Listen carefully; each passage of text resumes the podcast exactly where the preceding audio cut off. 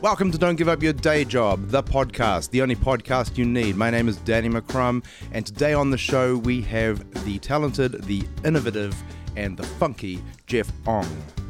I'm talking to you from level three. Uh, for those outside of New Zealand, Auckland has been in level four lockdown for five weeks, and we've now just entered level three, which is very similar, but we can get takeout, so that's a bonus. I don't personally really eat takeout, but I feel like getting some anyway. Um, because having been locked down for five weeks, it's it's it's those little things that can, you know, you're deprived of it, and all of a sudden you want it. So uh, I get it, I get it. I might order something, go pick something up on the weekend, see what happens. It's been a long five weeks in level four. Uh, I know a lot of people out there have been really struggling, um, up against financial issues and difficulties being in their bubbles, and the fear and anxiety around losing businesses and all of the rest of it. I hope everyone listening is doing all right. Uh, personally, I can't complain. Things have been relatively stable for me, but I have been. Uh, y- yeah, I mean, you, we all go through the, the highs and lows emotionally and psychologically. Um, personally, I've been finding a bit of relief and a bit of hope by listening to presentations on YouTube with some of the great minds in the world, people like Steven Pinker, Sam Harris, uh, Richard Dawkins. I've, I've always loved listening to these people, but in this time of, of science being disputed and people arguing over stuff that we thought was settled, it's nice to get away from the Facebook, you know, rhetoric and listen a little more to people who actually know what they're talking about. I find that quite calming. I've also been catching up on some work, trying to do a spring clean in the house, but also uh, in my company, just tidying folders and sorting out some spreadsheets and all of that sort of stuff. All of that sort of stuff actually settles me. It makes me feel better. I feel like I've got a you know a little bit more of a handle on my corner, you know, in this world. So those have been some of my coping mechanisms during this very weird time we're going through. And it has got me thinking a lot about what we're doing here on the show and what the goal was when we started and whether we've reached that goal and what we need to be doing next. So there are probably some changes coming. Um, I'll tell you more about that as we get closer to it, as we organise it a bit more and figure out what the rollout will be. You know, things shouldn't stay the same. Things need to evolve. The world's evolving around us. Um, it's important that we evolve with it. Anyway, um, I didn't know Jeff Ong before I spoke to him. I'd heard about him. I had heard a few years ago that there was something going on. There was some sort of activity around his music. Um, I know people who mention him, who, who think very highly of him. And this was one of those occasions where I just reached out to him and I, I just took a punt. And he showed up and turned out to be a great guy. Um, really, really enjoyed this conversation. I know I always say that. I actually always mean it too. But um, yeah, Jeff's a good dude. He's working hard. He's making money. Um, he's he's doing the job. And much respect to him. This is my conversation with Jeff Ong.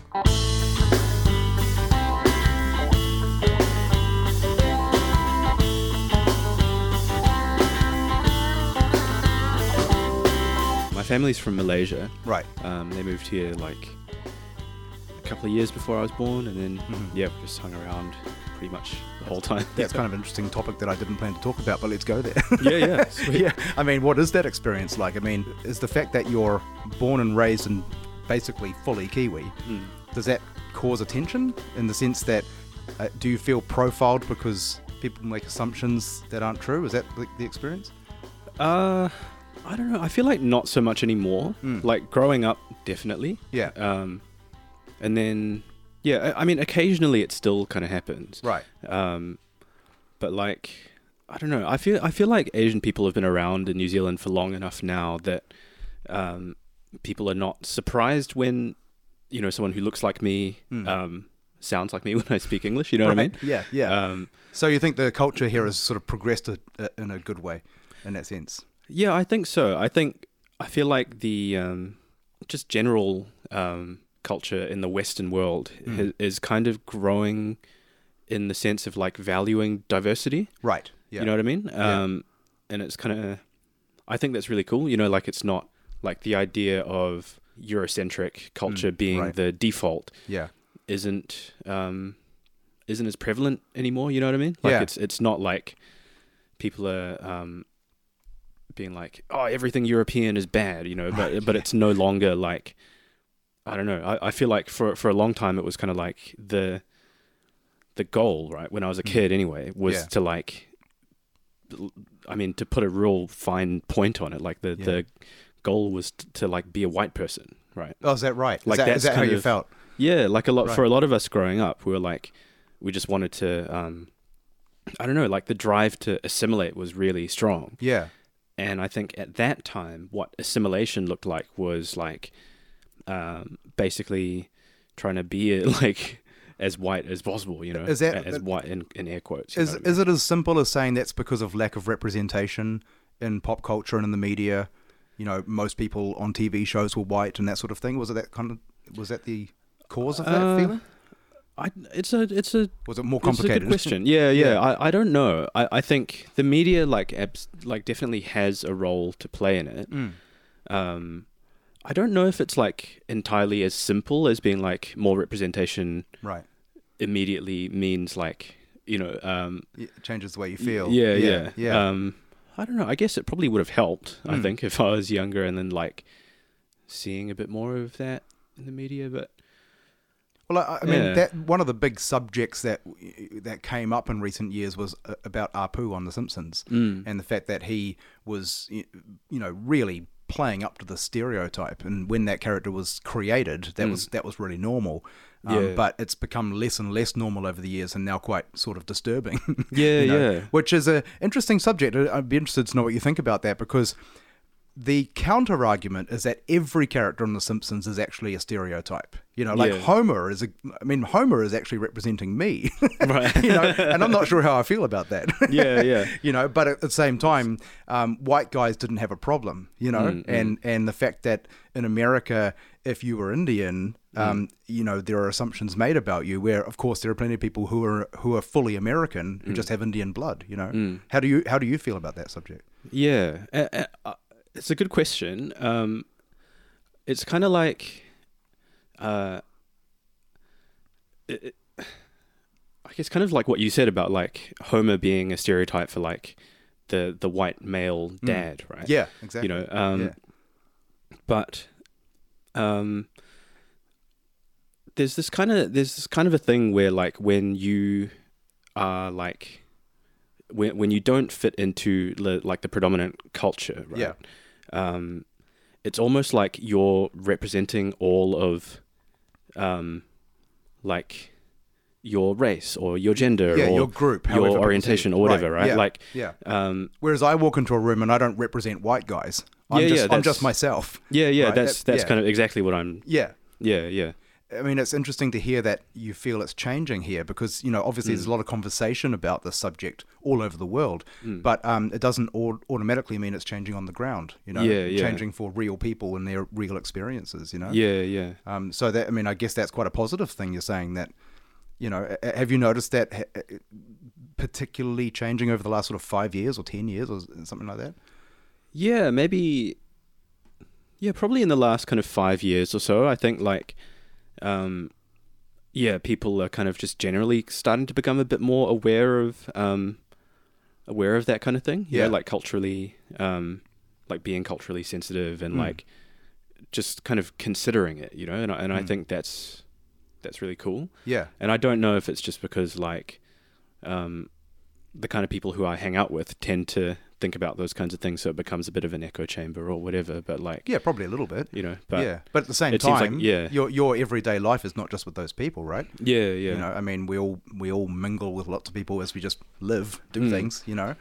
yeah. yeah. And I guess like maybe a, a good indicator of the fact that it's changing is like when uh when something like that happens and i it like it seems kind of like oh that's it seems a bit shocking you know or not maybe not shocking but a bit um it seems unusual What when what happens? Yeah, like like when okay, so recently um so I went to get my COVID vaccine recently. Oh, yeah. Um and so I walked in and I was like, Hey, how's your day? And um the lady administering my shot was like, Oh yeah, good, how's your English?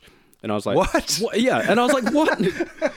you know, like, and, and it was really like unsettling, right? Because that Yeah. kind of thing doesn't really happen that much anymore. And so, what do you me, think right? her intention was? Was she like, was it a really misguided joke, or was there l- a loaded dig or something? Like, what do you where do you think she was coming from?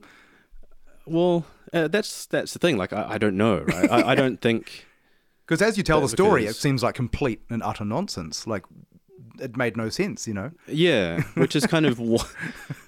Yeah, maybe that's just kind of part of what I found confusing, right? Like Yeah. because I asked, "How's your day?" so you can hear what my English. Yeah, is like, exactly. right? yeah, But- that's, so I'm guess maybe she was trying to make a joke or something, but like missed the mark or. right. But you know, like like I'm only laughing because it's stupid. yeah you know? yeah. Yeah, I mean, d- did you experience much, uh, you know, what you would call racism as a Mm. kid or growing up?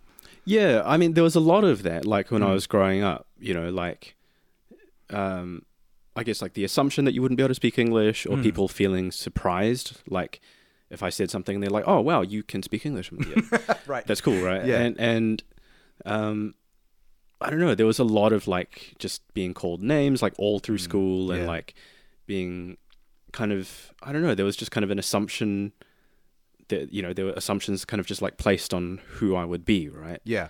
and it was kind of it was almost something that I wanted to fight against, you know, Right. and like I don't know, so, something that I really regret, right, was because of that I kind of rejected a lot of aspects of Asian culture, like food and stuff, like right.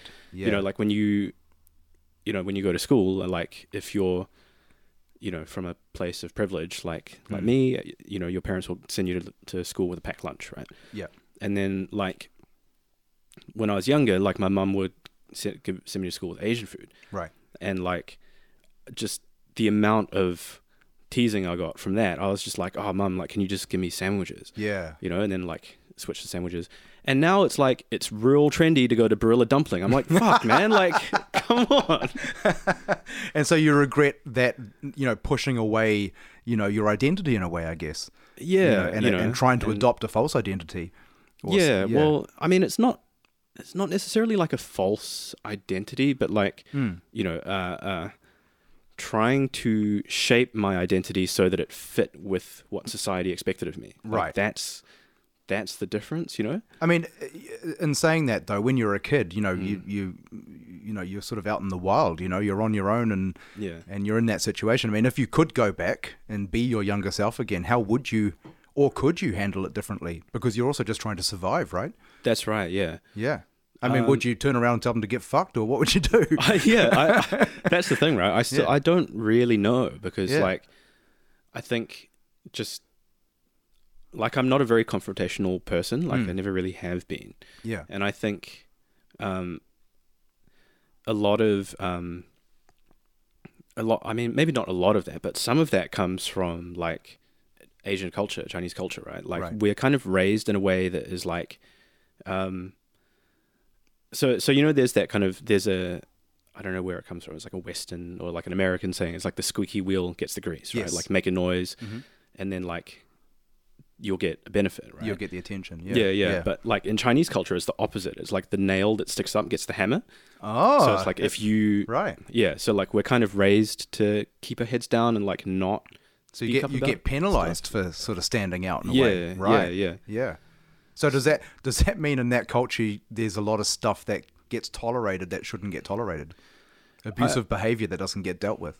I'd say probably yeah. You Mm. know, like in, in like like a big thing that I think about a lot Mm. is like the kind of spectrum of like individuality and like conformity, Mm. right? Like because I think on the on the real extreme is like American culture, like Mm. freedom, like you be yourself, and like if if someone doesn't like you for being who you are, then like they can get fucked, right? Yeah, yeah. But like, what if who you are is just a terrible person? Like, is that like What what if know? you should be called out? Yeah, yeah, Yeah, right. yeah. And then on the other side of that, there's kind of like this. It's like individualism, uh, individualism, and like collectivism, right? Right. Like Eastern cultures are a lot more about collectivism. Mm. So like, what's the greater good, and like kind of almost being a bit self-sacrificial to like serve, Hmm.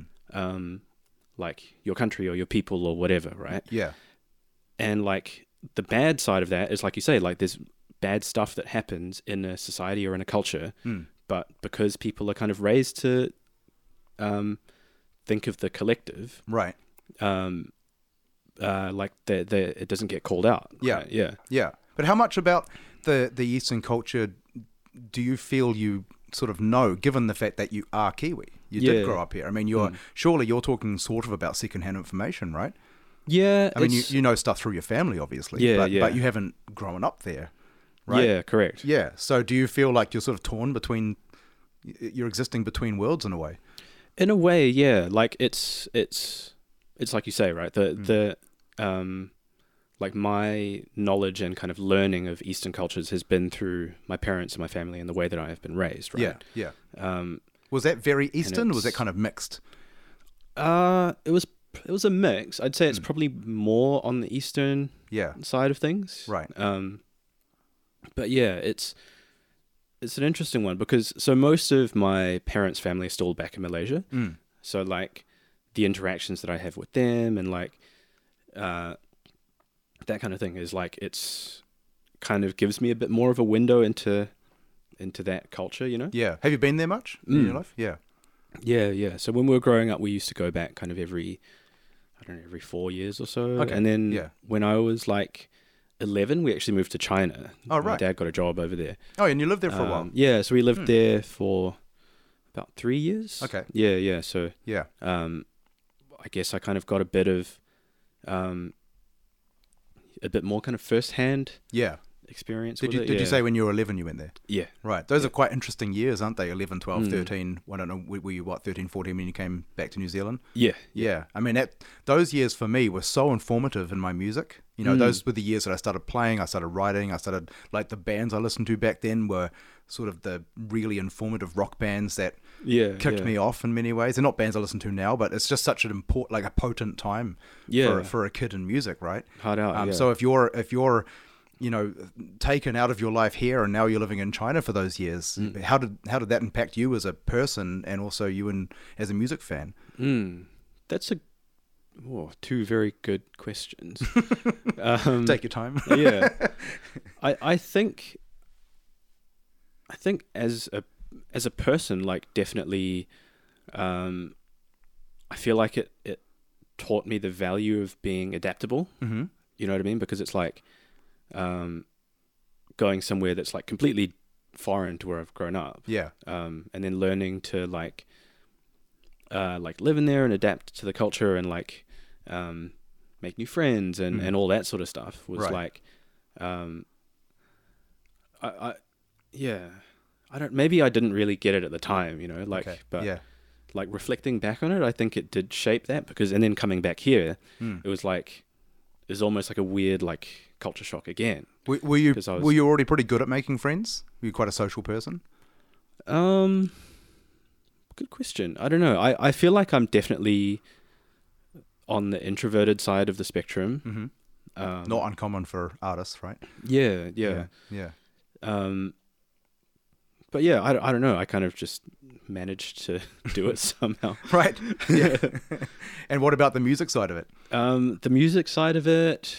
So I don't really know what it's like um, living in, in China in terms of what music you're then exposed to. Like if you're Mm. just listening to the same kind of pop radio that everyone else listens to, Mm. or if you if there's you know if you sort of take in a different side of. I mean, do do you really hear a lot of traditional music there or other types of music there when you're living there? Um, nowadays, I I really don't know. Yeah. Um, oh, I mean for you. when but I you- think yeah. oh yeah, when I was living there, yeah. So I went to I went to an international school. Okay. Um, so there were people there from like all around the world, Mm. and I think like it was pretty. It's interesting to think about because I don't know how a lot of like a lot of the music that I was lis- listening to was like American stuff, Right. Yeah. but this was like you know when it was like 56k dial up was your standard kind of internet speed so i don't know how it kind of was like dispersed you know what i mean Yeah. like um but we were definitely like trading mixed cds and stuff like that i think Yeah. but i don't know how that that music itself actually got there i have no idea Right. Yeah. um yeah. What kind of year are we talking?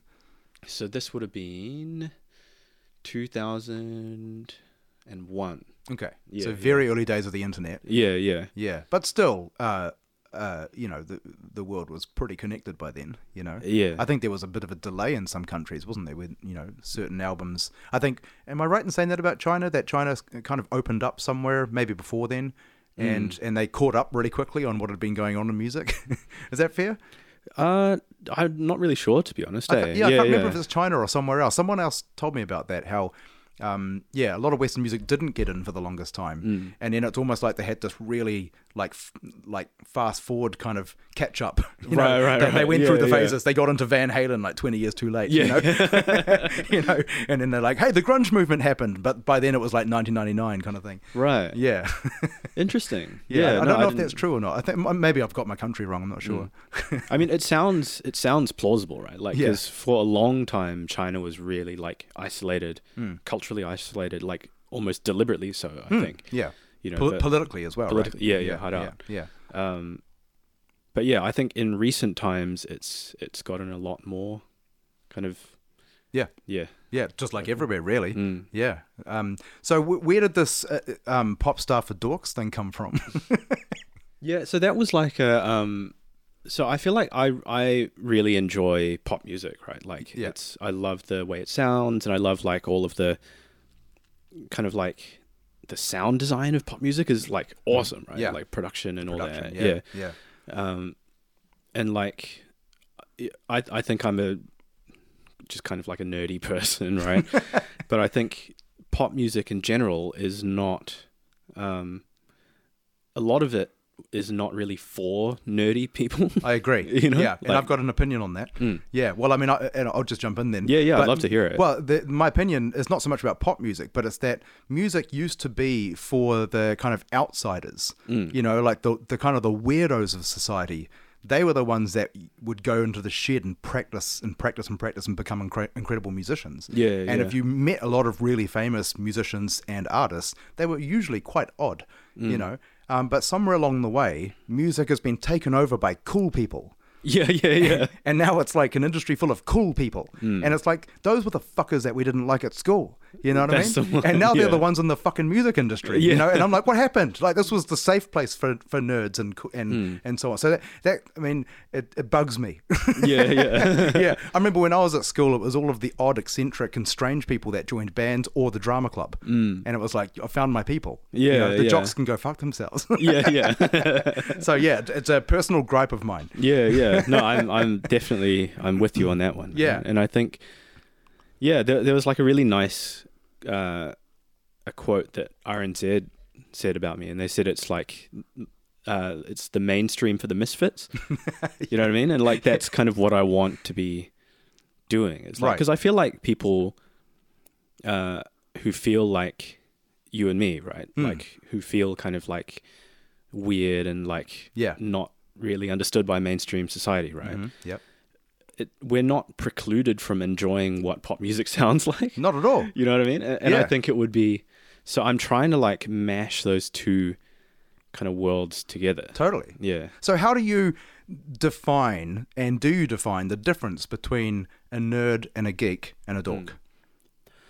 Uh I don't know. To me they're kind of like interchangeable. I feel like maybe geek is kind of like it's maybe it has more like connotations of like someone who really likes to deep dive into something if you're like Right. a real like if you're if you're a real geek about something like Yeah. you you have a lot of knowledge about that thing. Yeah. Whereas maybe nerd is like kind of similar but also you're just not a cool person or something. I don't- That's what I think too. I think a nerd is someone who's sort of a bit different and maybe socially awkward or different or whatever. Um, where I totally agree. A geek is someone who gets into something. Like if you're a Star Trek geek, you know, or if you're a drummer geek or whatever, um, it's more about obsession, you know. Yeah. Um, but I'm not entirely sure where dork fits into all of this. yeah, I, maybe it's more on like the nerd right. side of it. Yeah. Um, but it's also like I don't know. I feel like maybe you can use it in a in a loving way. Well, I remember thinking about it at school though, and thinking, well, I mean, I don't know if anyone ever called me a nerd or anything at school. I think I was um, uh, not that type of person, but I definitely wasn't one of the cool kids. Yeah. Um, but I remember thinking about the cool kids, and I'm thinking like, those guys are just assholes. if that, t- if if I have to be like that to be popular, I don't want to be popular. Yeah. You know what I mean? So, and then I thought. going to the effort that they have to go to to to stay popular to me seemed really pathetic. Right. yeah, and I just yeah. thought you guys are lame. And, I, and so I started to change my definition of what I thought cool was. I, I started to think that cool was just doing whatever you wanted Mm. Yeah, and being yeah. Mm-hmm. yourself, you know. So like now when I think of like a nerd or a, Yeah. Mm. or, or any of these terms, I just think of an individual, and I'd I'd rather hang out with them yeah, yeah. than someone who's desperately trying to keep up, you know. Mm. So uh, I mean, does it deserve such a um a, s- a deprecating um name? But I, Yeah, gue- but I that's a good guess point. Yeah, I I guess don't you're know, right? reframing it Yeah. though, aren't you? I think that's kind of yeah, kind of what I yeah trying to take that back, like you Yeah. like you're saying. Yeah, I mean, is it is it a um like a defense mechanism? You know, subconsciously perhaps that you're buying into, or or is it more of a uh, kind of an identity? Like this is your angle, Hmm. your angle on the whole thing. It's a good question. Um, I think I think the angle thing probably comes into it a little bit. You know, like I Yeah. think um, as as musicians or artists, I think maybe more so artist than musician. Like you have to think of like your um, Brand, like your brand Yeah, yeah yeah, yeah. exactly um which like i don't know like i th- i do think it kind of sucks that we have to think about that but like Mm. you know the the fact of the matter is that music is still an industry like it's a hard out Yeah. industry that's right. um so like i think what the the way that i kind of came around to this was like how do i um make like h- how do i keep it so that it's like it, it remains authentic Mm. you know what i mean because i i don't think i could play the character of like a cool person you Yeah. know like making pop music like Right. it would just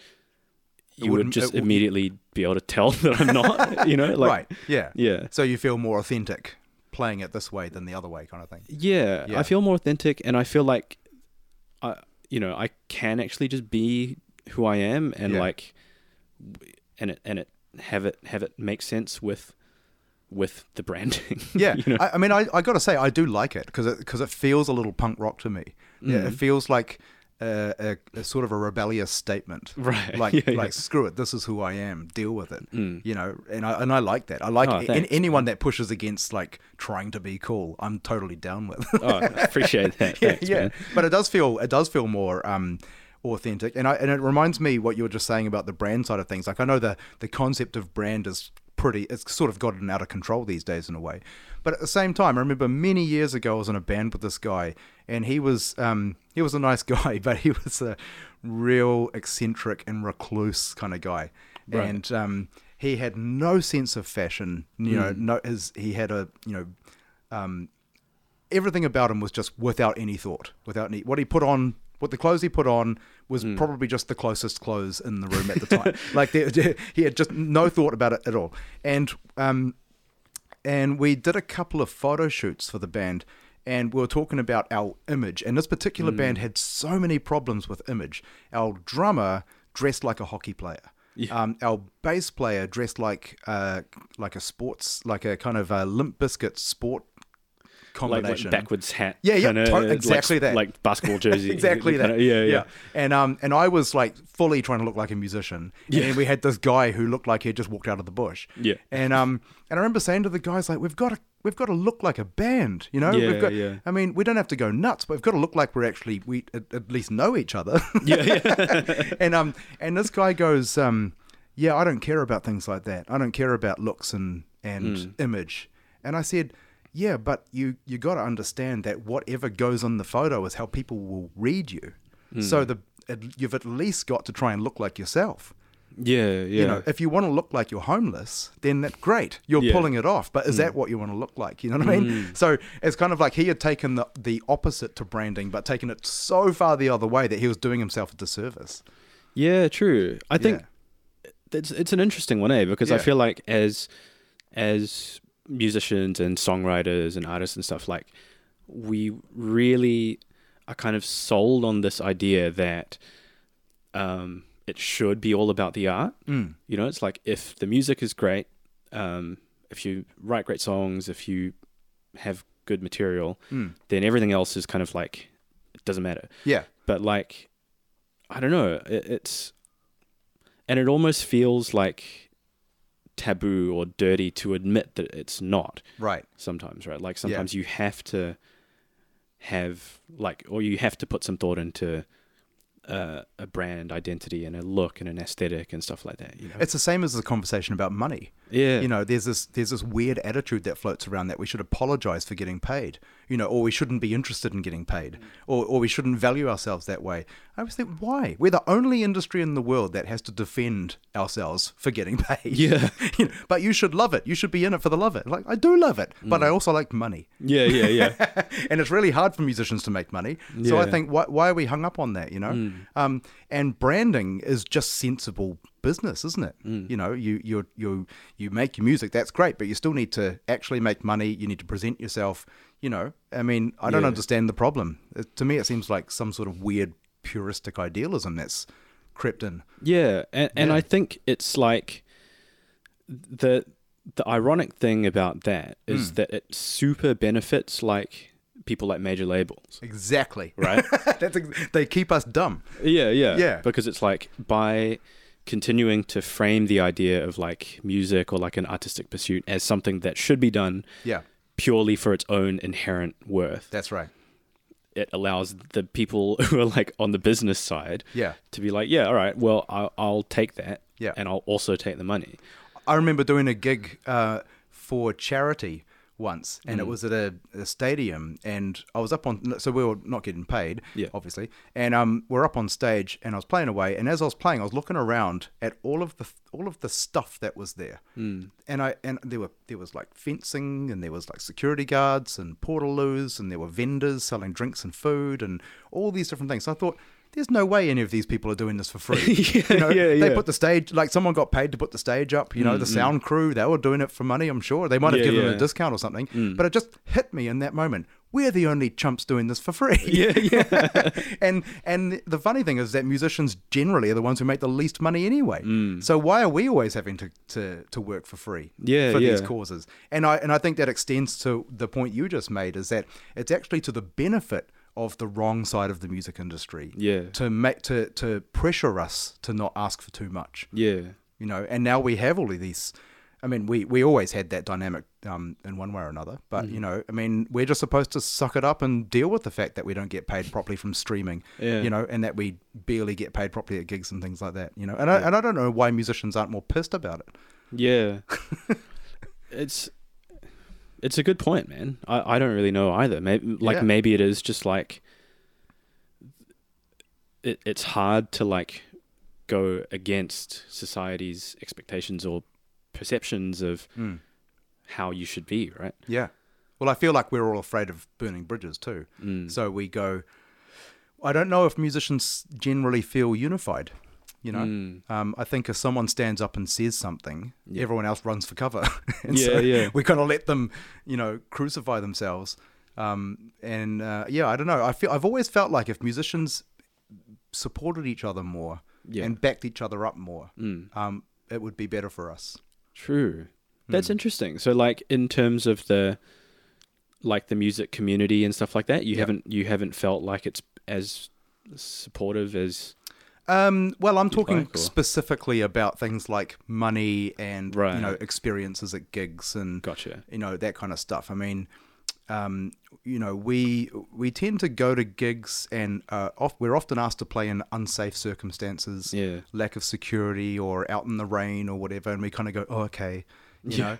Um, or there's little to no money involved, and it costs us money to practice and buy gear and buy sticks and strings and things, and we just go, okay, you know. Yeah. Um, and then there are there are all these sort of yeah, there are these situations where we sign bad deals and um, I don't know, just stuff like that. But we, I, I just feel like we should all be talking more, you know. Yeah. And and the thing is, is that if someone goes to a venue and says that's not acceptable, Yeah.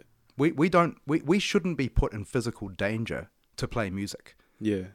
you know, the more people say that, the more attitudes will have to change. But because we don't stand up for ourselves as musicians, Yeah, yeah. people get away with it. Yeah. I've never known why. Yeah, true. I've always That's been the good, person yeah. who's ranting and raved about this stuff. Yeah. So um, I've never known why. I you know, I mean, I've got a group of people around me now who are more like-minded. Probably that's one of the reasons why they're my friends because I Mm, Right. because I feel like I'm in my company. But um, But yeah, it, it, it's always seemed odd to me that we don't stand up for ourselves. Mm. I mean, do you feel like you've got a community around you, or do you feel like a, a bit of a um, like a lone cowboy? um, no, I, I think, yeah, I, I feel like I've got a good kind of community of people around me. Like, Yeah. I, I think especially in in um, pop music nowadays, um, the idea of um, like independent pop music is like way more of a thing now than it used to be. I think Right. Yeah. right and like there's loads of people who are just like you know well let's let's write together let's produce a song together let's do stuff together like there's loads of collaboration in that Mm.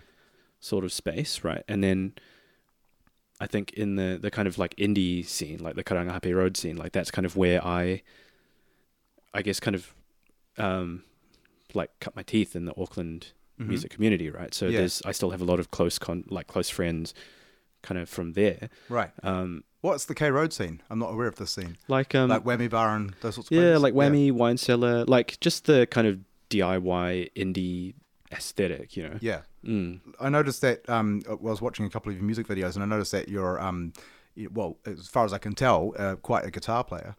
Is that fair? Do you consider yourself to be quite a guitar player? Uh, not really like a. I wouldn't say that I'm like a, a shredder kind Yeah, of yeah. guitar player, but like I'm a. Neither am I. Uh, yeah, yeah, Yeah. yeah. No, I'm much more of like a rhythm Mm.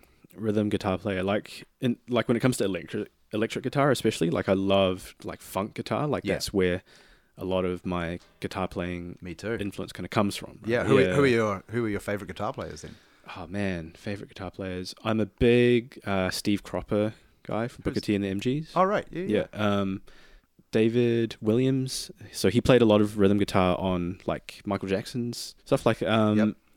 oh, what is that song? Like you'll know the sound when you hear it. Like that that single note palm. You like dun dun dun Yep. dun dun dun dun dun Yep. dun. Like that's all him. I totally know that sound. That's actually one of my biggest influences. Yeah, yeah. I was super into Michael Jackson as a kid. Mm. Yeah. And then Yeah. like all Which, the uh, Nile wh- Rodgers which- stuff. Which album was he on? Which Michael Jackson album? I was feel he like he was on loads of them, but Right. like that. Um, what song is that from? It's like "Wanna Be Starting Something," I Yeah, think. on? yeah, it is. So that was like, I think so. He was like one of the first guitarists who were like brought like rhythm guitar to the front of Hmm. the sound, you know? yeah, Because I think before it was kind of like, you know, when you listen to like rhythm guitar on Motown records, yep, you're place you're basically just hitting with the snare, right? Yep. Chunk, chunk, yep. The Skank. Yep. Mm-hmm. yeah, but like um, having well, it's almost like a rhythm guitar like solo or Mm. like a feature or a spotlight on the rhythm guitar. Like he was kind Yeah. of one of the first players to do that, I think. Yeah, that's really cool because you're referencing all the same stuff that I like. Oh, sick! yeah, Yeah, yeah, I, I, I love um, I love funk guitar. I love the palm muting rhythmic stuff in Michael Jackson, Yeah. and I'm massive into Motown. yeah, yeah. you know, and that was that was like where I started in my child brain with music. You know, Mm. Yeah, yeah. like my earliest memories of music are just hearing Motown and going, "What's that?" You know, um, and I was I was I was too late. I'm too young to have been there really in the Motown era Mm. because I guess that was like 60s, 70s. Yeah. Um, um, but it was still like being played loads on the radio and Mm. stuff. But like it seems more abstract for you to have gotten into it because you would have been, you know, a kid much later than me.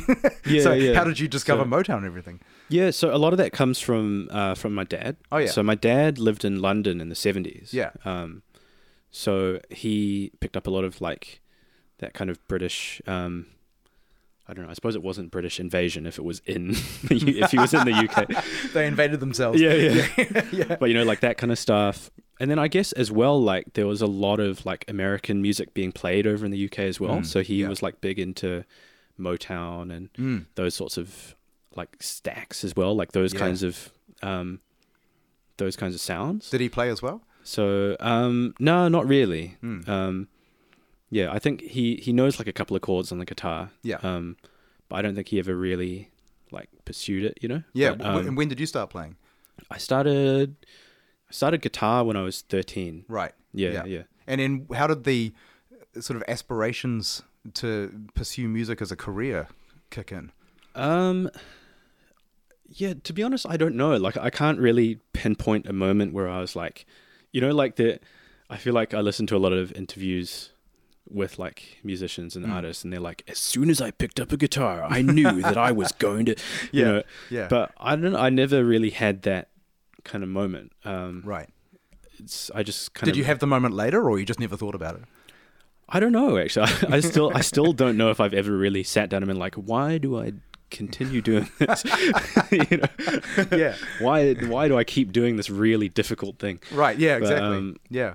I, I yeah, I don't know because I played in bands and stuff um, through school, um, but I was always just like the guitar player. Like I couldn't I couldn't sing at all. Like I was, um, I tried doing backing vocals for one of the bands that I was in, Yeah.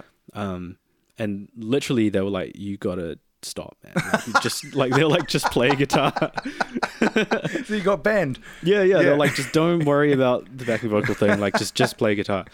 Yeah. Well, how did how did that evolve then? Because Um, obviously now you're a singer. Yeah, so, yeah, now I'm a singer, which is like super weird to think about. Yeah. because it was it was when I s- wanted when I kind of started writing songs Hmm. because like up to that point I'd always played um, other songs like the the other people in the band were the ones who wrote and I Yeah. would just learn them and play. right. Yeah. Um, but yeah, I don't know why I decided that I wanted to try and write a song. Yeah. And then I did it, and then I was like, it feels weird to have somebody else sing this, right? yeah. Um, so I was like, I guess I just have to learn how to sing. Yeah. And yeah, I was just so so bad, and it was like a long as like battle to try and like learn, you know. And what kind of age were you when you first started to write when you wrote this first song?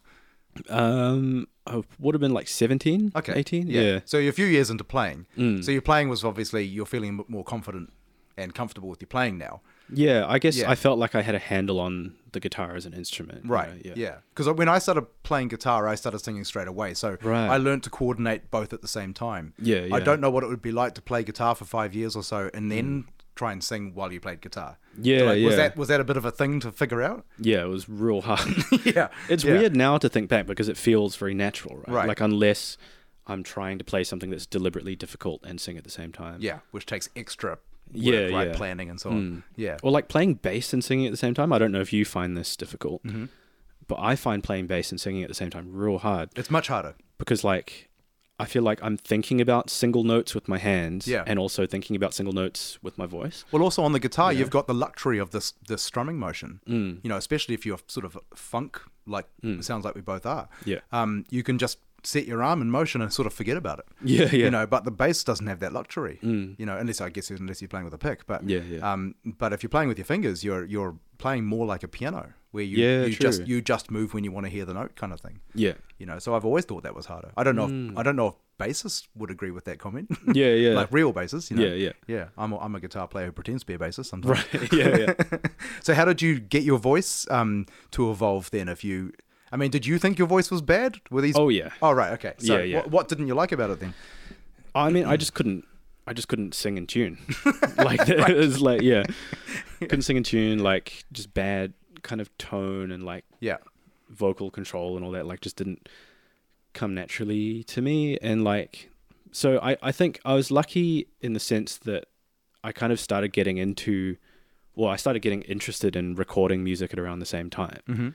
So like, I got I, I got like a real immediate feedback loop because it's like I'm writing a song and then I'll sing it and Yeah. then record it, listen back to it, and be like, oh, it's so bad, Yeah. right? Because, but you can you can like being removed from it like that. Hmm. I think gives you the ability to like listen a bit more objectively and like it frees up that part of your brain Yeah. to just be listening because when you're singing or like whenever you're doing something, it's hard to do the thing and also assess how well you're doing it. Totally agree. Right. Yeah. Yeah. Um, mm. I had the same experience, but I wasn't in the internet age, and I wasn't in you know we didn't have that the um the technology we have now. So Right, right. for me, it was um, there was a particular gig I did where someone um, handed me a cassette, and they had just like recorded the mix off the desk. It was Yeah, yeah. terribly. I mean, it wasn't mixed for the recording, you know. Yeah, yeah, yeah. Um, and that changed my life because it was fucking terrible. and um and I I still have that recording somewhere. and On the odd occasion, I'll listen to it, and I remember like I remember that the way I shaped that word yeah. Mm. annoyed me so much that I really like worked on my technique. Yeah, yeah. Um, but I think some for some reason I was pretty good at being honest with myself, and it Yeah. sounds like you were too. But I know a lot of people will hear recordings of themselves and be like, "I'm super amazing," or Right, the yeah. other way, it's just they'll think that the whole thing's terrible. You know. Yeah. So, uh, uh, do you feel like you're quite good at self-critiquing then? Mm, I, yeah, I guess I hadn't really thought about it, Hmm. right? Like, I, I think because I learned guitar by ear, Hmm. right? Like, um, which did you as well? Did you learn? Uh, I had a couple of teachers that were um, s- kind of helpful and unhelpful at the same time. Right. and I gave up on both of them when I was pretty young. And then I, I was playing on stage from when I was twelve. Wow. And for me, what happened was, um, uh, you know, I was away, I was playing, you know, Mm. but um, I developed some pretty bad habits that because I didn't know any better, so I had Right, some yeah, big flaws yeah. Mm. in my technique, and I got quite stuck in my playing. I kind of got to about eighteen or nineteen, and I feel like I hit a ceiling, and I couldn't get better Yeah. um, and I the way my career unfolded, I happened to end up working with some pretty serious players. Yeah. So I was able to, to kind of ask them, Yeah, you oh, know, cool. What do I do? Yeah, yeah, and, um, yeah. And or or if I didn't ask them directly, I was able to just sort of sit, you know, a few meters away from a couple of you know pretty serious players and see how they were doing it. But if, I feel like it took me about five or six years to undo all the bad habits and Right. get started again yeah. Yeah. yeah. so um yeah i was self-taught and played by ear in that sense but then kind of paid the price for it right yeah and also at that point i knew very little about theory Hmm. so i've been you know in the last you know sort of 15 years i've been working pretty hard on getting my music knowledge up Yeah. Yeah. yeah are you are you good on the theory side of it Uh, I'm a lot better now, yeah. Because Yeah. so I went to music school. Oh, for- right. for, a few years. Yeah. Um, and that's kind of where I I learned most of my like music theory knowledge. yeah Um, but yeah, so like zooming back to yeah Mm. the whole like self-critiquing thing, I Yeah. guess because like you know when you learn by ear, you you learn to get good at listening. Right? that's right you got nothing else And I, yeah, yeah. so I think uh, having learned guitar in that way Mm. really helped in terms of like teaching myself how to sing right because I could listen for things and be like, okay, that's not good, um, and be like, you know, why? You Yeah. know, why? And and which I think is Yeah. right because I think if I think the danger of of learning music uh, in the traditional sense, like p- just purely learning the theory and going through the grades and everything, is I think sometimes musicians can go through that and not learn how to listen yeah, and not learn how to be flexible Mhm. and not learn how to go off the page too because Yeah, yeah. some of the greatest moments in music are completely wild yeah, you know um, and they can they can sort of see the whole thing as a mathematical grid and, and Hmm. actually not turn their ears on yeah, which is something I think is really odd. Like I've played with musicians in the past who that that end up in the wrong key and they wouldn't even know. wow, And I wouldn't that's back back Oh in my the gosh, yeah, yeah. I, I remember this one particular guy. This is a long time ago, um, but I was playing a kind of a bluesy thing, but I was playing it in a minor key. yeah, And he went into what he thought of as being, you know, this is what you play when you play blues. And he played like this bluesy riff, yeah, Mm. yeah, kind of stock standard bluesy riff yeah, yeah. that was in a major Pentatonic. key. Yeah, yeah. But it was in a major key. Right. And um, and I'm playing, and I'm thinking like, surely any minute now he's going to realize, you know, he's hitting the wrong couple of Yeah, notes yeah. there. And he had absolutely no idea. Whoa. and I remember talking to him about it afterwards, um, trying to like, did you notice that that sounded weird? And he went, no. And I just thought, what? Like, I, don't- I just I just couldn't understand that, you know, because like you, I had nothing but my ears at first. Mm-hmm. yeah, yeah, yeah. It's an interesting one, eh? Like, I feel like the the ultimate would be to have both of them like at yeah. Oh, You I know, know and people like, like- that. Mm, Yeah. yeah, yeah, It's it's real cool, man. Like, Yeah. uh, it, and kind of like you say, like surrounding yourself with real good players Yeah. is like so good for you in like both Absolutely. respects. Like, yeah. Uh, yeah, like a lot of my real good friends um, are all like you know Auckland Uni and Massey, like jazz school Mm. kids, and like, yeah, there's I don't know, there's something I think about learning to play jazz for three years, Mm. like that gives you a real good grounding in both Right. you know yeah. because like you say like some of the best moments of music are just made up right Yeah. and like most of jazz is just making it up yeah, exactly. yeah. Well, there seems to be a big shift as well in the sense that when I was a teenager, I was a teenager in the 90s, and, and the attitude then was like, um, at least, I mean, I, ca- I- I guess I can't speak to the whole world, but at least in my little community, Yeah. the attitude was very anti that stuff anti-jazz Hmm. like anti jazz, anti theory, anti reading, you know, um, anti um, anti-elaborate guitar solos. You know, Yeah, the yeah. grunge the grunge movement was sort of like punk part two. And if you showed up and played too well, you'd get fired. Right, right. Oh. You know, and if you started talking about modes, they'd, Yeah, they'd yeah. laugh at you. The fuck are you Yeah, talking yeah. Hmm. about? You know what I mean? Like it was super uncool to do that sort of to talk on those terms. Yeah, yeah. Um, and the attitude was defiant. It was like, we don't Yeah. Hmm. need that shit. You know, the Beatles didn't learn how to read music. It was a very defensive attitude. yeah, true. Um, and I got swept up in that. That's where that's kind of where I started. And um, the problem was I started listening to bands that were really sophisticated. and, Yeah, yeah. And, and I was trying to work out how to play like them. You Yeah. Mm. know, I loved Stevie Wonder and I loved you know Sting and the Police and that kind of stuff. And I'm like, what is that chord Andy Summers just played? You know. Yeah, Um, but yeah. Mm. I had no idea what it was because I didn't know anything. Um, but I know. But it seems these days it's the complete opposite. It seems like the young people coming up now they know everything. Mm. They've grown. They've grown up in the era of knowledge, and they can access everything on the internet. And Mm. you know, I mean, yeah, it's it's it's it's interesting because um, it's interesting that it's so different, but it's it's also interesting that it doesn't make anything easier because you can have knowledge and still not actually know what to do.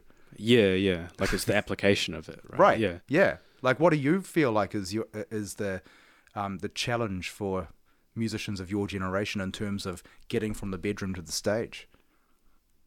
Whoa, I don't know.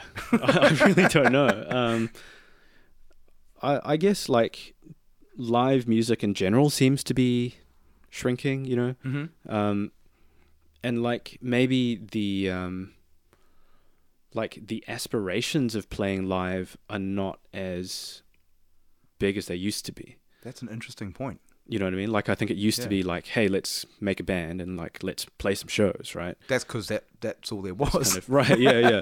yeah. Whereas I feel like lately it's more like, hey, let's make a band and like, or like, let's record some songs as myself or whatever as a Yeah. solo artist, Yeah. and let's put them on the internet, Right. you know, or get them on Spotify. And so it's it's more of a virtual thing.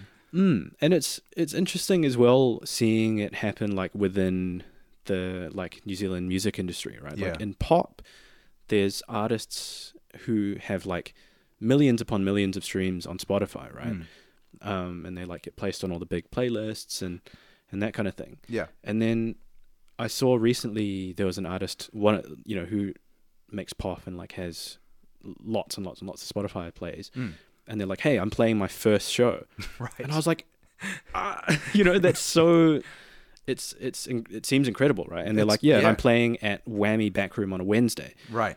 which which is so like I don't know, that's so buzzy to me to think Yeah. that like you can have you know millions of people listening to you Mm. like every month on Spotify Yeah. and then you f- haven't played a show and then your first show is a Wednesday night in like a 100 cap room. Right. Yeah. I find that really buzzy. Or to what think about those? The, Yeah. What about the pop stars who become famous and and you know have massive singles and so on, and their first gig is at a stadium? Yeah, yeah, Or- that's even more or- insane. eh? or, Yeah. Mm. or at a, an arena. You know, it's Yeah, not yeah. Mm. uncommon these days as well. You know, uh, what was your experience? I mean, were you gigging um, with the bands you were playing in as a teenager? Were Mm. were they actually playing shows, or was it more just jamming and rehearsing and stuff? yeah, yeah, we definitely were were playing shows. Right. So Um, you're kind of old school in that sense. I guess yeah, in a way, yeah, yeah. Yeah. That's Yeah. Cool. Yeah. And what is um, w- what was the?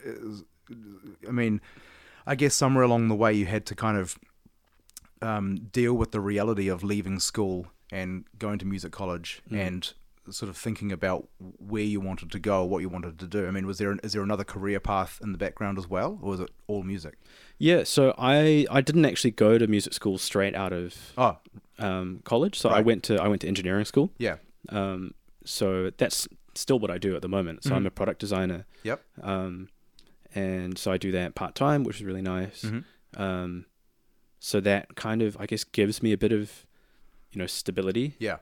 Yeah. and like I think yeah I'm I'm very um, yeah it's something that I'm very grateful to have. You know? Yeah. Yeah. and like it doesn't seem as like I don't know. Like part of me was like, oh, it's it's not like as romantic as the idea of like living bohemian and and that kind of a that kind of a thing. But Mm. like in in some ways, it kind of enables me to make the art that I want to make. Right. You know. Yeah. Um, But I think it's really uncommon these days for people to purely live off, you know, just being an original artist, for example. hard art. Yeah. Yeah. You know, I think it's almost it almost never happens. Un- Yeah. Unless you're talking about huge, you know, successful pop acts. That's right. and yeah. Mm. they're few and far between. You know, I mean, s- I mean, it's one of the things I think we've established over all these, you know, 120 something episodes we've done of this podcast is Yeah, that yeah. basically everyone has a, another job. Yeah, well, that is exactly right. I was going to And- say it's the and- title of the podcast. exactly. right? Yeah. And maybe, and some for some of them, the other job is still in music, Mm. but they'll they'll work, let's say, in an office somewhere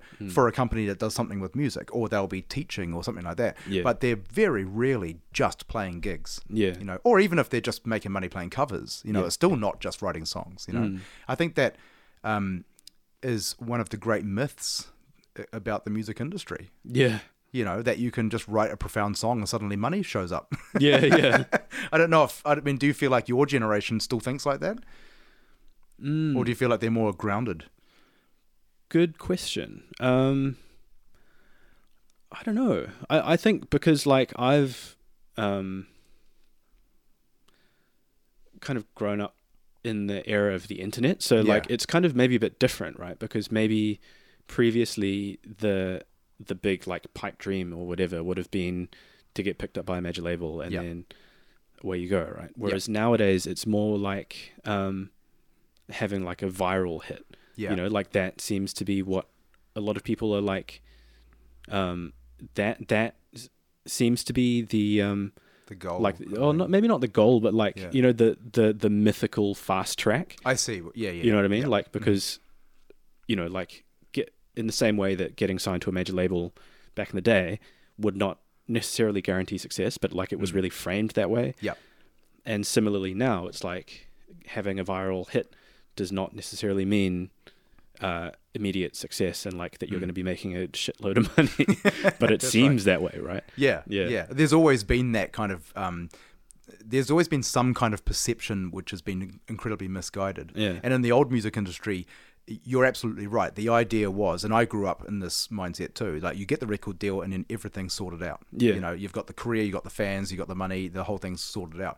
But in actual fact, the, the, the stats were totally stacked against you. Hmm. You know, the success rate of, of s- signed artists was something like 1%. Yeah. Hmm. You know, I mean, it was really, really hard. That was just the beginning of the process. And a lot of very successful bands didn't do it that way anyway.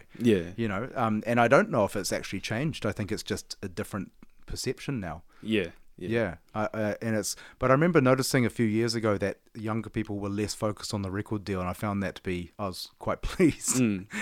but now I'm worried about the, the idea of um, number of likes and number of streams and so on. That Yeah. that idea that that leads to anything because I still I'm, uh, you know, I rattle on about it on the podcast a bit, but I still don't see the conversion. Mm. I don't see how it turns into anything. Yeah. Yeah. Yeah. I so I don't know what the career plan is, and and uh, you obviously are quite perceptive about the industry and how it it's changed and so on. Um, one of the questions that I was thinking about before was um, when I was coming up, the music industry was still in the kind of the old version, and so you still did believe that myth. Um, now the industry has been in this state of upheaval and decline for many years. So for someone like yourself, it, it, it makes me wonder why you even bother, like because it's kind of like, hey, look, there's a ship that's sinking. I think I'll get on that. Yeah. Yeah. Yeah, I mean, Yeah, did you, did- well- yeah. Did you did you see it that way, or did you find your find some other kind of positivity somehow? Mm. yeah well that's an interesting question actually like um i i think that it, it's like the the traditional music industry is like you say like it's kind of kind of um I don't know. May, maybe recently it's started to see a bit of a resurgence with like streaming and all that stuff. But yeah, at that time it was, it really did seem like it was just in like a death spiral. Right? yeah, yeah, But I think at the same time as that was happening, um, as I was growing up, we were seeing a lot of uh, people finding alternative ways to make music and be heard by people. Like YouTube Mm. was a real big thing. Like YouTube now is way different to what it was like, um, like ten years ago. Right? Mm. yeah. like, a- like absolutely right. like yeah. the level of production value and stuff that's on YouTube now is just like it's like it's YouTube is like it's like the new TV, Mm. right? yeah, but at that time it was like people would just Mm. record stuff on like their webcam or like their little uh Like remember when like compact pocket cameras were a thing, right? Yeah. And you could record video for like three minutes, and it was like 140p or whatever. Right. Yeah. And like e- everything on YouTube was like that quality of production value, Mm. but it meant that the people who were like really really good at what they were doing, Mm. like they could just punch through that low production value, and then people would discover them. Because it was kind of an even playing field, wasn't it? Yeah, yeah, Yeah, like everyone was in the same boat, really. Mm. It was a very um, nice thing when it started. yeah. It was smaller, you know, That's right. Yeah, and um, and it was nice when there weren't so many ads. yeah, yeah. Now the ads do my head in. Mm. Yeah. So what's the career um, trajectory been like for you? Like, has it been like a? Do you feel like it's been an even ascent? Because I feel like a few years ago I heard your name floating around, and I Mm. and I wasn't sure whether the, you had a sort of a moment there or. Or if I just heard about you, I don't know what was, what was going on. Yeah, it it. f- I think there was kind of a it was kind of one of those moment Mm. things like, um, so after I finished music school, this is like 2016. Yeah. Um, I was like feeling pretty burnt out on music, and I was like, I don't really want to, don't know what I want to do with this Right. thing. So like, I took some time off from doing my own music. So Mm-hmm. I was basically, um, producing for other people, which is I still do that. Yeah. Um, but yeah, so I, I was like, so I just kind of took some time out from making my own music. Yeah. And then um, I did a, so I do some camera stuff as well. Like I do photo and video Oh, cool. work. Yeah. Um, Brilliant. and I ended up working at, um, do you know Kieran McMeekin? Yeah. Have you met him? Yeah, yeah. Yep. So his album at when he was recording that at Roundhead with Mm. Greg, Mm. um, I got called in to shoot like behind the scenes Right. on that. Gotcha. Yeah, one of Um, my closest friends is Nikki P. Oh yeah, Yeah, cool. yeah. Yeah. he's awesome, eh? He, No, lovely yeah, dude, yeah. He, um, Super talented. man, watching him work on Pro Tools on that session, I was like, Oh, I know. He's It was like- ridiculous. yeah, yeah. Have you ever had a conversation with him about things like reverb? no, I, I Or re- ne- haven't re- really. uh, The relationships between reverbs, right. you know, and relationships between compression and things like that. He, his mind is, yeah. Mm-hmm. Yeah, Sometimes I chat to him all the time, and sometimes I just don't know what he's talking about. Yeah, yeah. yeah. Yeah. The blank look. Yeah. Anyway, Yeah, you're yeah. saying. Yeah, yeah. So I was in Roundhead, basically um, covering behind the scenes for that for that record, Yeah. and I think just being in the studio and like immersed in music Mm. for like, you know, all day, every day for a couple of weeks. Mm. I was like, oh man, like I I want to do this again. You know, like it something just kind of like sparked in me, and I was like, man, I want to get back into get back into doing this. So Yeah. like I kind of started writing songs again and like making stuff. Mm. Um, and then I just decided to hit up Greg because he's like, he's a really nice dude. Like when I Hmm. at the time during recording, I was just so fucking intimidated by him. Like Right. he's just a real, I don't know, just I guess because of his stature in the industry and like Mm. when he runs um, sessions. Like, have you been on a session with Greg before? Yep. Like he's quite, he's real business and like Mhm. Yeah. very straight ahead with his feedback and which is awesome, right? That's what you need Yeah. um, and a producer. But because of that, I was like real intimidated. But I was like, I think I should ask him like what he thinks about the song and like how you know what he reckons would be a good way to like release stuff because I don't really know how to do it right. Right. So this was like 2018. Mm-hmm. Um, so I talked to him, and he was like, "Well, here's what, here's what I think. Here's a few people you can talk to. Um, here's what I would try." Mm. Um, so I basically just took that advice that he gave me and like did it, like by the letter. Methodically. yeah, Yeah. yeah, and um, yeah, and it was it was a weird one because at that time, I think because I was kind of like I'd come off the back of that burnout period, and I was like, I'll do this song. Feels good to be doing it Mm. but if I put it out and like nothing happens, then I'll just keep doing what I've been doing and like Okay. being yeah. a producer for other people because I like doing that. Yeah. Right. Um, but then yeah, and then I put it out. So this was the song Fingerprints. Mhm. Um, yeah, I put it out and it just went be- beyond anything I could ever have imagined. Right. Like In what sense? Um, Like it, lot, lots of plays and that sort of thing. Mm, Yeah. yeah. yeah, So it was on radio for a little while. Yep. Um, the music video was on like Edge TV and like um, the so it de- the first week it came out it went it debuted at number seven Wow. and I was like what you know like how how can this be right this Yeah. doesn't this kind of thing just doesn't happen And how do you think it and happened? I, I don't know. Man. I mean, what did you do right? It's, it's still to this day. it's still. I, I feel very mystified by it. You know, like yeah. yeah, because it was like number seven, and then the next week it went up to number three. Oh my And God. then it stayed at number three for two weeks. I was like, "Ha- Wow. yeah, it was like living in this weird like, I don't know. It was so strange, and it was like Yeah. no label, no management, self-produced, right? Yeah. I was like, Yeah. yeah, so like I don't know. I feel like maybe since like to this day I've kind of just been chasing that dragon, right? Um, Right. Yeah. Has it felt like a come down since then? I don't know. I feel like it's cuz each each of the songs I've put out and then like I put out an album at the end of last year Yeah. um has been like it still has been pretty good. Like there's been good interest and uptake and stuff. Um from from like media and like just general plays on Spotify and all that kind of thing. Right. So I don't know if it was just because that was like the first one that just felt so yeah. Exactly. right, but Yeah. um, I don't know. I I definitely feel like that song was the one that that like launched it. You Yeah. Yeah. Know? Um, and I I don't know why I I you know like looking back on it, I don't like it, it's not like I listened to that song. I'm like, oh, it's such a bad song. Why would it? Why would anybody have liked it? I Yeah. I do think it was a good song, Mm. but I don't think it was like. It's not like it was next level compared to Sure. like but the stuff that I put out after it. But you it, know? sou- it sounds like also what you're saying is is it maybe would have made more sense to you if you could have seen the steps, like you know, like you could have seen mathematically, let's say, or strategically why it got to number three, r- Hmm. Yeah. rather than it just feeling so random. yeah, it, it really did feel like it was just completely out of the blue. Yeah, exactly.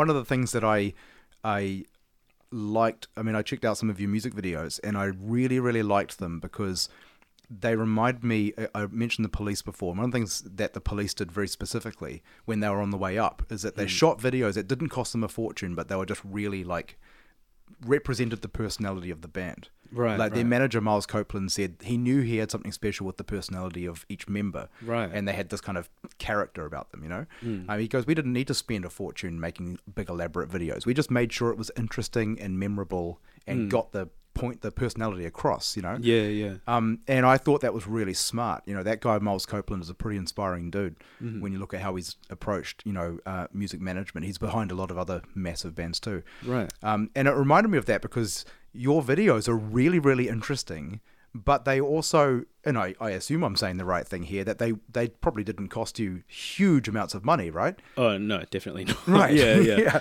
But they're really, really cool and interesting videos, thanks, man. which I think um, represent your character as an artist, and that it, it does everything they need to do, but without having to mortgage the house, you know. Oh, thanks, man. I mean, I, appreciate I, that. I, I mean, I think that's a genius move because I think these days there is such a reliance on other people paying for things. Mm. Oh, we've got to get the funding to make the video and make some big elaborate piece of shit, you know, which doesn't actually help their career in any way. Um, it's just a shiny turd, you know. Mm. yeah, yeah, yeah, yeah. you know. So, I mean, a- a- am I tapping into your thought process here, or or am I projecting?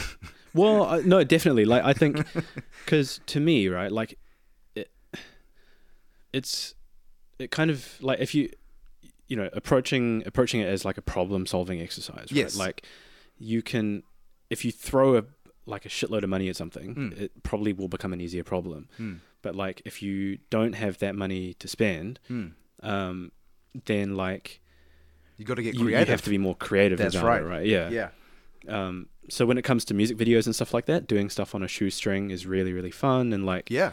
so um, yeah so I make all all of my music videos um, aside from the ones that I shot at home Hmm. during lockdown and stuff like that have been Yeah. done with um, one of my friends Lochna Wijasundara. He's like an amazing um, like cinematographer, film director and stuff Yeah. um, but like basically the the only uh, kind of financial outlay has been like to pay for his time Yeah. um, to pay for anybody else who's been in the video Mm. and like that's pretty much it you Yeah. know? And you also did a We- couple of like one shot videos, right? yeah yeah the saves one money shot on was- editing. yeah yeah Yeah, the two that the two that I'm specifically remembering are the skateboard one and the um the one at Silo Park. oh yeah, yeah Yeah. man those were both really really fun Yeah, So it much looked fun fun. to shoot, Were yeah. they were they like 48 takes or was it faster than that? Uh, it was quite a lot of takes. Yeah, Yeah. like the um, I think the Silo Park one was not as much, Right. Because I was real conscious that I had all these people here, Yeah. So like, don't want to be like wasting all their time, right? So I think we only did like we did maybe four takes of each Mm. because there was like the daytime shot and the nighttime shot, Right. Um, so we did like four takes of the daytime one, then we went to Sal's, Yeah. and got a bunch of pizza, and then we came back and shot the nighttime one. Nice. Yeah. Um, Was and that then- weird though, doing it in such a public place? Did you have loads of people looking at you? Uh, at, at first, I did feel quite self conscious, but Yeah. Hmm. because there's so many of us doing it, it, it almost like legitimizes it. Right. Like people walking around, like, oh, okay, I guess they're doing, they must be doing something proper. yeah. right.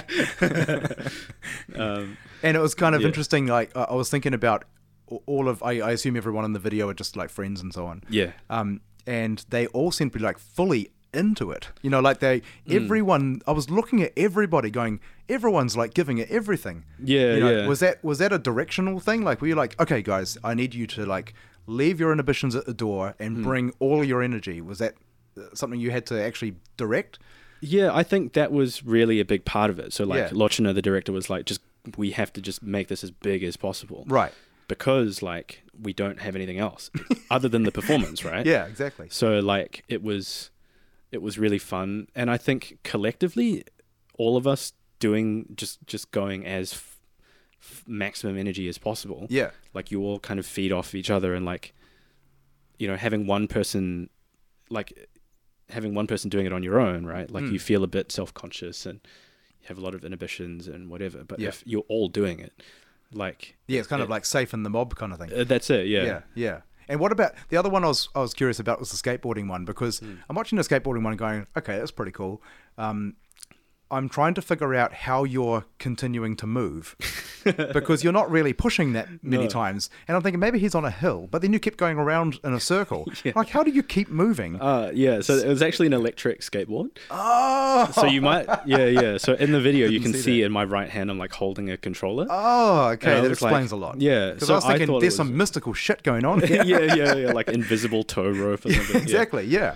but then the other thing i was trying to figure out is how did you get those um, the two cyclists to suddenly appear at the right time Ah, yeah, and, yeah. and did that take a lot of takes to get right it didn't take a lot of takes. It, we did a lot of practice. So Yeah. like, um, for that one, we were driving.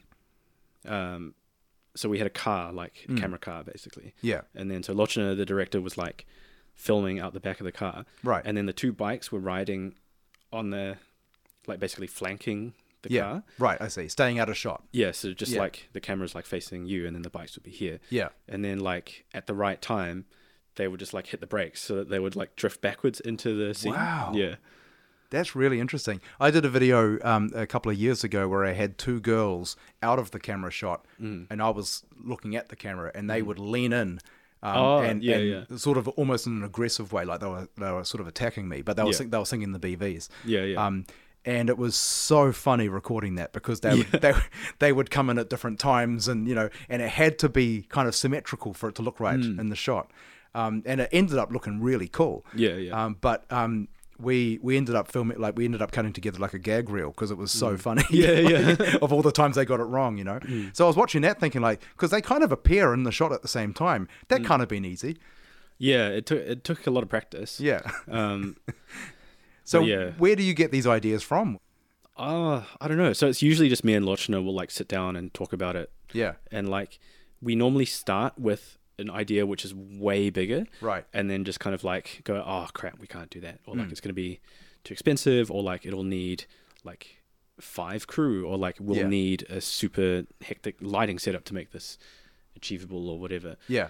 So it was it basically is us like starting with something big and then just going like descope, descope, descope, just make it smaller and smaller and smaller until we're like, okay, I think with reasonable confidence we should be able to make this. And Hmm. Yeah. like Well, well, again, I, I I like the charm. Th- I, I really believe in the creative process that comes out of limitations. Hard So it's, out. it's one of the reasons why I'm not interested in stuff that's coming from money. You know, I, I think when you hear a great record that a unknown band made and they had not much time in the studio and all they had was just play it really well. You know, there's some great albums that appeared that way. Hmm. Yeah, yeah. And if and if your videos were like really high def, like it was cut like Star Wars or whatever, I just don't think I would have cared Right. you know but but the fact that y- y- you can kind of feel that this is a real artistic statement Hmm. you know and that you turned it into something creative by doing the one shot thing and making it interesting and there and you couldn't have faked it through editing you know Hmm. because you did have to actually have the cyclists come in at the same time like it starts to become more of like whoa check that out Right. you yeah, know it yeah. sort of makes me want to watch it again to see if i can figure out how you did it Oh, that's cool. Thanks, man. I really Yeah. appreciate that. Yeah, That's well, I mean, like- Hmm. I, I, I- to me, that's way more exciting. It's a, I guess it's the same principle of, I mean, you know, we have this very um, produced music world now. And I've got nothing against that. I love good production, but Hmm. there's something really exciting about hearing those Motown records because you know they're just standing there. yeah, yeah. They're all playing together. Yeah, it's a live thing. You know, hear them go a bit flat, and you're like, well, yeah, that's kind of cool though. Hmm. Yeah. Hmm. you know, that's just part of that take. You know, yeah. So, what do you, um, uh, you know, kind of where do you want to be in a while? I know it's just kind of a corny question. Where do you see yourself in five years? Hmm, Yeah, yeah. Um, but you know, the music industry is pretty confusing, Mm. and um, it sounds like you got a good head on your shoulders. So, wh- are you still trying to like find the big break, or you feel like you're in a good place now? You just want to build on it, or you know, what are you working yeah. towards? Hmm. I, I don't know actually, and like, um, yeah, I I feel like the idea of like a big break is Yeah. kind of, um, Stupid. I don't know about stupid, but maybe like, um, maybe a bit fantastical. Yeah, you know what I right, mean. Like yeah. it's it's like winning lotto. Yes, exactly. Yeah. you know like um so to me it's kind of like being able to like still being able to um make art that i believe in and release it like that's like fundamental right like it has that that's like a non negotiable Mm-hmm. for me um and i think you know i'm at the point with making music and doing creative stuff that like it is like i'm earning from it you know like it's not a money sink it's not just breaking even like i'm actually earning which is like Yeah. a really like like a hugely privileged place to be Mm. you know and i think it would be cool to like continue building on that you know like maybe one day i won't need the part-time job anymore Right. um and i'll just be able to do like a million different things within the Yeah. music industry you know whether that's taking photos or like making videos or Mm. being a producer and and being an artist you know? Yeah. And and, And, when like- Mm. you're saying you're earning, is that from a variety of different sources? yeah so from Yeah. like all of the kind of stuff that i've said Yeah. like um yeah so product music production is probably the the main one for me like Yep. i do some covers gigs as well Yeah, yeah. we- like we all do Everyone does, yeah. you know um Yeah. and That's good, I think, to do the covers odd, yeah. gigs. mm, Yeah, I think it expands your playing. hard art yeah and Yeah. It, like it gives you a real good understanding i think of what makes a good song or Yeah. what makes a, s- a sticky song you know what I Exactly, mean? because you're Yeah. up on stage playing some of the best songs ever written. Yeah, yeah. Depending depending on what you're playing. yeah yeah Um, but yeah, if you're playing a Stevie Wonder song, like Mm. you're going to the boss. yeah Is this a template you think that other people can learn from? I think it depends on your personality. Mm, Because um, I, I think there's kind of a spectrum. There's like many different spectrums that we all exist on, right? Right. And like one of those spectrums is like uh, the specialist generalist spectrum, Yeah. right? So there's some people I know who like their whole thing is like they just want to be the best guitar player they can be, right? Right. Yep. So they and they have no problem like sinking all of that time into um like practicing and like learning the scales and learning shapes and arpeggios and Yeah. all that stuff. And then they become, you know, the number one person that you call when you need a, when you need a session player or you need someone for your gig Mm. or whatever like that's the person, right? Right. Um, and then on the other end of the spectrum, there's I feel like someone like me, right, Hmm. who is like, p- you know, quite good at a few different things, Yes. you know, and like I won't be the first call up for most stuff, but like th- the thing with people who are the first call is they're busy as hell, right? Yeah. So like maybe Well, mm. the second or the third call up Yeah. for a lot of different things, you end up kind of getting the same number of Yeah. I mean, uh, opportunities come to you, right? Hmm. I, I feel like I'm the same as you, you know, and I think that that's a better way to be because it makes you more robust. Hmm. You know, I know lots of fantastic musicians who who don't really make too much money because Right. because the, I mean, you know, the number of sessions out there and gigs out there are it's not that much, you know. Um, if you have the ability, you you know, to make videos and to produce other people's records and to do covers and to get a little bit of traction out of your own music and you know all of those different all that diversity I think is how you have a career these days in the arts. Yeah, it's true, eh? And like, it's interesting to think about because sometimes I'm like, man, what if I had put all of my time into trying to be an artist? Like, I wonder where I would be, Yeah. or like, um, As in, do you mean like all all your time into songwriting and not into anything else? Is that yeah, what you mean? yeah, yeah, yeah, or like, yeah. not maybe not necessarily just songwriting, but like, Hmm. you know, all of the associated things that come with making and releasing music. So like, Yeah. you know, writing my own songs, producing my stuff. Yeah. making all the marketing and like release plans and Hmm. music videos and all that stuff. Yeah. Like if I was just super selfish and like just only worked for myself, Is that selfish? you know, I don't know if that's selfish, but, I know. what you- I know. you know what I you mean? Yeah, Like, yeah, yeah. Like where, like where would my, um, where would my career as a recording artist be? you Hmm. I know? think it'd be a lot harder. Mm.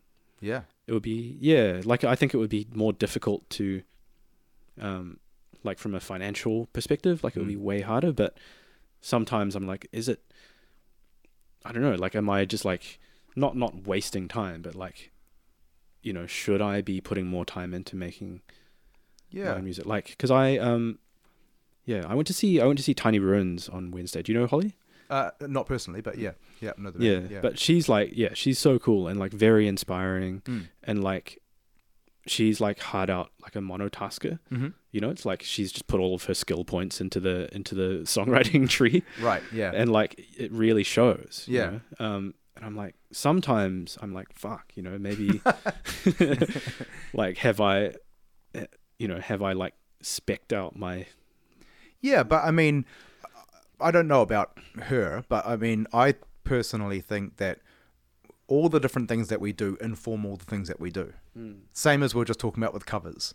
You know, like you, if you are the kind of artist who only writes and never plays a cover, you miss out on learning all this great stuff about how great songs are written hmm, that's true. Yeah. you know, and you miss out on the experience of playing great songs live and, and feeling the reaction in the room. Yeah. And I think that informs the way you write, you know. But I don't think there's a right or wrong way. I just I personally just think that if you if you have an idea about how to run the business behind the thing, then you understand about things like deadlines and budgets and that kind of stuff.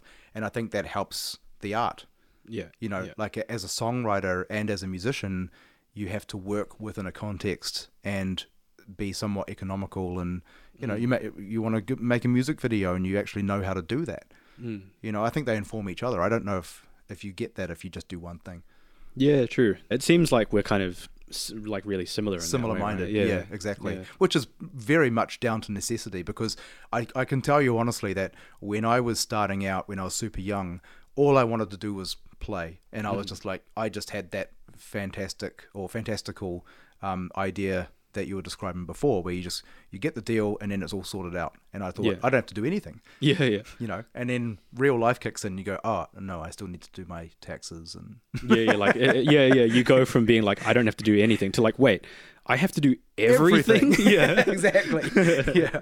And like I, I think that was kind of a shock to me in, in some ways, but um, it kind of became more fun in a way, you know. Mm. And now that I, now that I think about it, like if I had had huge success when let's say I was let's say when I was eighteen, I'd become some sort of huge success story, I would have missed out on learning a lot.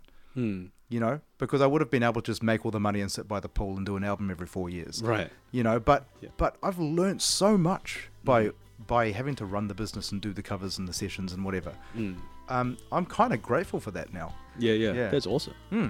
it's really nice to to um to discover because i don't didn't know anything about you obviously until you got here Yeah. but it's nice to discover there's a very um thoughtful you know mind behind your music and it's really nice to hear that that you are thinking about it all and and um you know that it's not just like you're falling sort of ass backward through it like you're actually figuring it out which i think is really great and um, i'm really looking forward to seeing sort of where you end up in in the future Oh, thanks, man. yeah, yeah, and I really appreciate it. Yeah, and I hope um, I hope people get something out of it because I think um, I think the way that you're thinking is the right way to think. There's no one answer for any of this stuff, but I Mm. think it's about how you think about it.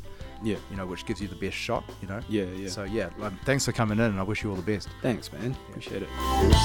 la la la la la la la la If you find what we're doing useful and you like this podcast, please do like, share, and subscribe, and give us a review on iTunes.